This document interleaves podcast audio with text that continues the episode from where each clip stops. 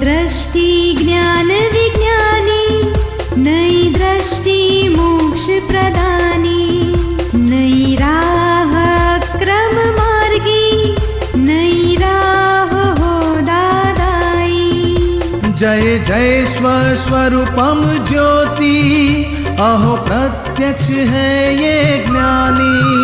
जय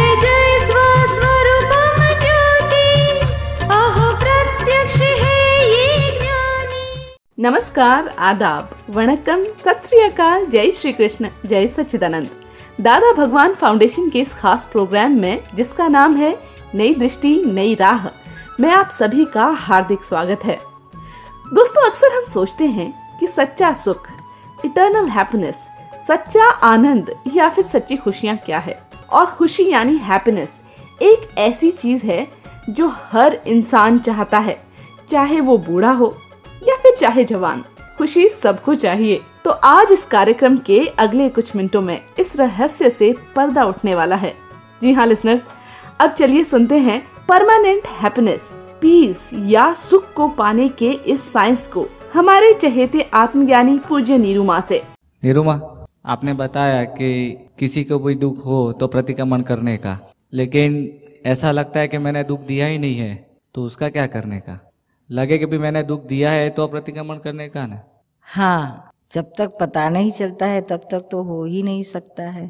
जब तक मुझे एहसास नहीं होता है रियलाइज़ नहीं होता है कि मेरे से किसी को दुख हुआ है, तब तक तो मैं कैसे पश्चाताप कर कर सकूँ या किस तरह से प्रतिक्रमण कर सकूँ? तो पहले में, पहले उस जागृति की ज़रूरत है कि हमें यह रियलाइज़ हो जाए पता चल जाए कि अरे मेरे से इसको दुख हुआ है। कई बार तो ऐसा होता है कि सामने वाला हमें ठोक ठोक के रो रो के कहता है कि आपसे मुझे बहुत दुख होता है। आप ऐसा क्यों कहते हो? ऐसा क्यों करते हो? तो भी वह उस, उसको रियलाइज़ नहीं होता है। कान में जाता है दिमाग में जाता है लेकिन दिल में नहीं उतरता है उसके। तो फिर वह किस तरह से पश्चाताप कर सकता है, किस तरह से प्रतिक्रमण कर सकता है? रियलाइजेशन इज़ वेरी इंपॉर्टेंट जब तक ये नहीं होता है, तब तक कुछ आगे बढ़ता नहीं है। और अध्यात्म का यही प्रथम सिद्धांत है। औरों के दोष देखने से कर्म बंधा जाता है और खुद के दोष देखने से कर्म में से छूटा छोड़ छुटा जा सकता है। आप खुद के ही दोष देखो, आप ज़रूर छूट जाओगे। वो शास्त्र में ये सब बात तो सुनी है कि भाई किसी को भी दुख देने से दुख आता है। लेकिन वो जब देते हैं, तब वो मालूम ही नहीं होता कि भाई मुझे उसका रिज़ल्ट क्या मिलेगा। वो मालूम ही नहीं होता है। नहीं होता है, क्योंकि उसको इस बारे में सोचता ही नहीं है। उसको दुख आता है ना? नहीं आता, ऐसा नहीं है। हर किसी को अपने जीवन में दुख आता है। छोटे बच्चों को भी आता है। जब एग्ज़ाम आती है ना, तब बड़ी टेंशन में आ जाते हैं। उसको बहुत दुखी दुखी होते हैं। हर किसी को यह एहसास तो होता है। कुछ गिर गया, लग गया, फ्रैक्चर हो गया, किसी ने गाली दे दी, अपमान हो गया। कितने सारे बड़े बिज़नेस में लॉस आ गए। कितने सारे ऐसे प्रसंग जीवन में आते हैं कि जिससे हमें दुख होता है भुगतने का आता है। तो इस समय वह चिंतन, मनन चिंतन नहीं करता है कि ये क्यों आया, क्या कारण है इसकी क्या वजह है। मैं किस तरह से इससे मुक्ति पाऊँ? क्या समझ से मैं इसमें से छूट जाऊँ?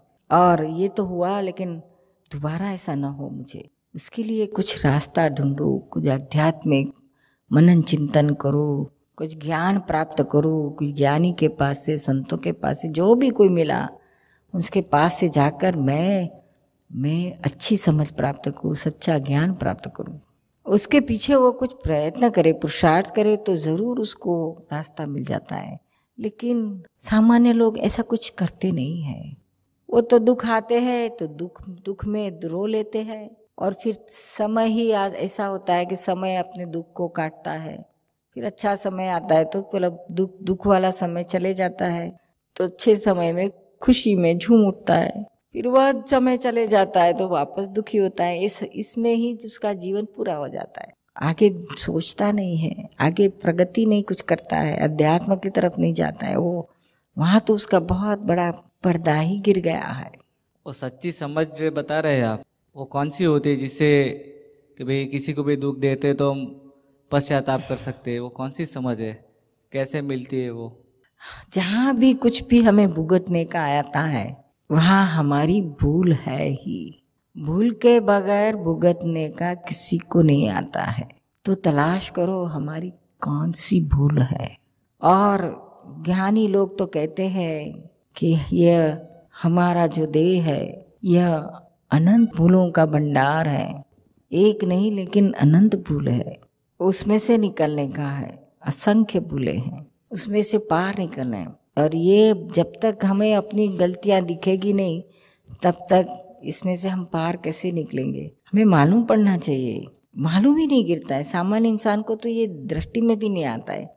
आप सुन रहे हैं नई दृष्टि नई राह। हमारे पास एक लड़का आता था तो बहुत होनहार लड़का था बहुत अच्छा था लेकिन भारी अहंकारी अभी भी आता है। बहुत सालों की पहली बात है वो शुरू शुरू में नया नया आता था।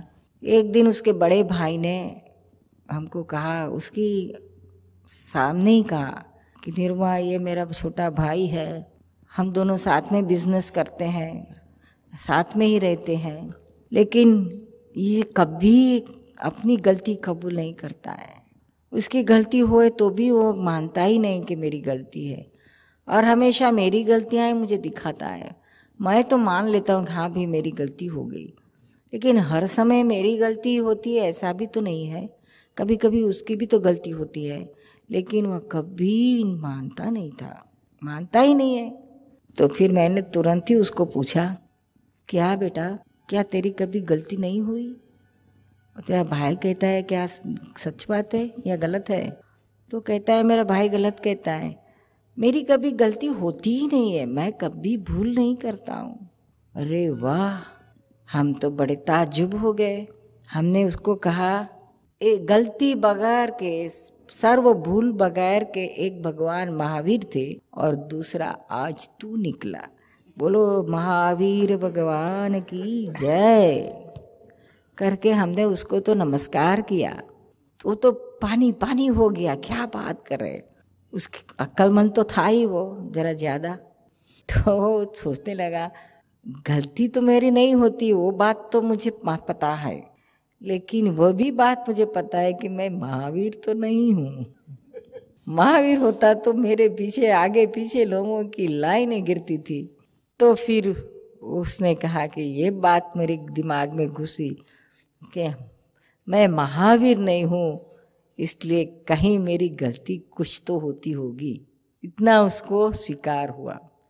फिर हौले हौले हौले हौले उसको, उसने अपनी गलतियाँ देखने का स्वीकार करने लगा।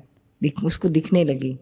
जब तक मेरी गलती नहीं होती, ऐसा करके हम दरवाज़ा बंद कर दे तो किस तरह से वह गलती दिखेगी?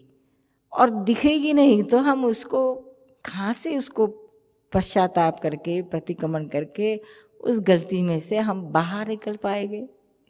इम्पॉसिबल और बढ़ते जाएगी, लेकिन कम नहीं होगी।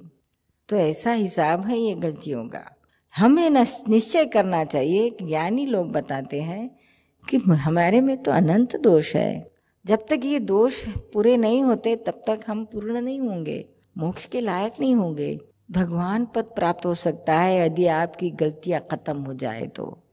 और आपकी खुद की गलती आपको जब से दिखने लगे तब तक, तब से आप भगवान पद प्राप्त करने के रास्ते पे चल रहे हैं। एक एक एक एक पद आपको प्राप्त सामने आता है। एक एक सीढ़ी आप चढ़ते हैं भगवान पद प्राप्त करने की। हाँ अपनी गलती देखने लगोगे, तब से यह शुरू हो जाएगी। औरों की देखना बंद हो जानी चाहिए। औरों की गलतियाँ देखने से तो मेरा यह बेहाल हो गया है, संसार में भटकना हो गया है। और अपनी खुद की गलतियाँ देखना शुरू करो, आपको आनंद आनंद रहेगा, मुक्त अवस्था लगेगी। आप हल्के फूल हो जाओगे और औरों की गलती देखने से आप, ओहो हो आपके सर पे बोझा बढ़ता जाएगा बढ़ता जाएगा, बहुत ही बोझा लगेगा, बहुत भुगतना शुरू हो जाएगा। और वो इतना आनंद आनंद लगेगा अपना खुद के दोष देखने लगोगे तब से। तो ज्ञानी का रास्ता सच्चा रास्ता है। हर कोई ज्ञानी इसी रास्ते से छूटे हैं औरों की गलतियाँ उन्होंने नहीं देखी है, अपनी देखी है। और अपनी गलती देखे, अपनी गलतियों से बाहर निकलने के लिए प्रायश्चित किया, पश्चाताप किया, हृदय से माफ़ी मांगकर प्रतिक्रमण करके छूट गए। तो यही रास्ता है। संसार में भी सुख प्राप्त होगा और अध्यात्म में आप मोक्ष के और आगे ही आगे आगे ही आगे प्रयाण करोगे। कभी कभी ऐसा कुछ लगता है कुछ किसी को दुख दिया तो अंदर से तो मालूम होता है कि इसको दुख दे दिया है। लेकिन वो बाहर तो ऐसा ही दिखाई देता है कि मेरी कुछ गलती नहीं तो वो कौन सी चीज़ है जो मालूम है कि भाई एक दुख दिया है तो वो कौन सी चीज़ है जो स्वीकार नहीं करती है कि भाई ये ये बात सच्ची है कि मैंने दुख दिया है। इटरनल कौन सी चीज़ है वो? एक तो अहंकार है, बुद्धि और अहंकार दोनों मिलके अपनी गलती स्वीकार नहीं करवाती, बुद्धि वकालत करती है। अपनी गलती नहीं है, ऐसा प्रूव कर बताती है। इतनी सारी आर्ग्यूमेंट करके दिखाती है कि मेरी गलती नहीं है, सामने वाले की ही गलती है। वो फिर लिए बगैर वकालत करती है। ऐसी है ये बुद्धि। और फिर अहंकार उसका मान लेती है और से सही कर देता है। दोनों मिलकर ये अंदर उल्टा काम करते हैं, जो हमको संसार में भटकाते हैं। इतना ही नहीं, लेकिन बुद्धि अपनी गलती का प्रोटेक्शन करवाती है। बहुत बड़ा गुनाह हो जाता है। अपनी गलती का प्रोटेक्शन करेंगे तो वो गलती और तगड़ी हो जाती है। उसको बहुत बड़ी खुराक मिल जाती है। वो जाने के बजाय वहाँ की और वहाँ, यहाँ और मज़बूत हो जाती है। घर खाली नहीं करेगी। कैसे का प्रोटेक्शन होता है? फॉर एग्ज़ाम्पल आपने अपने बेटे को गाली दे दी। तो आपके घर वाले ने कहा कि क्यों गाली क्यों गाली देते हो इतनी सारी? मेरे बेटे को। तो आप छिड़ के क्या कहोगे? अरे, तेरी अकेली का थोड़ी बेटा है, मेरा भी तो है। और तुझे पता नहीं है, ये बेटा कितना शरारती है।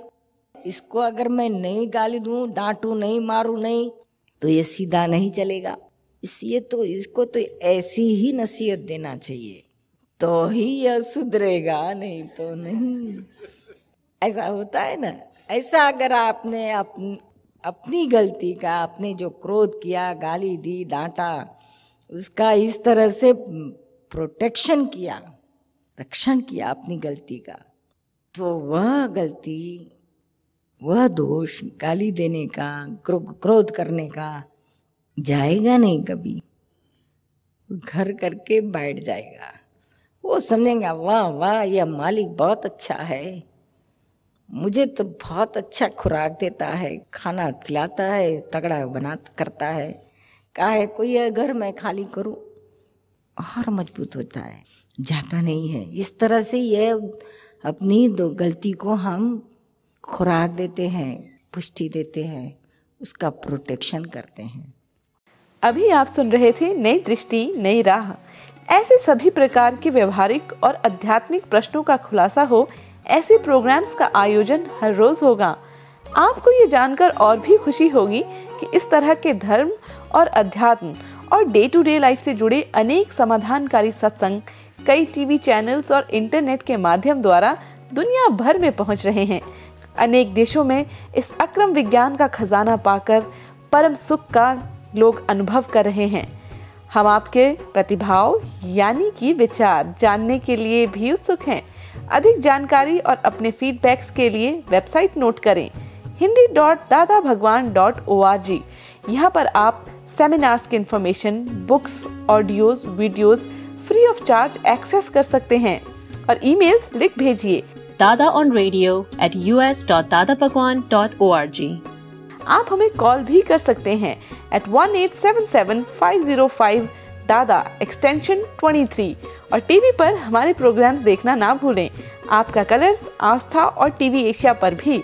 आज के लिए हमें दें इजाज़त। कल फिर मिलते हैं इसी समय इसी जगह। नमस्कार।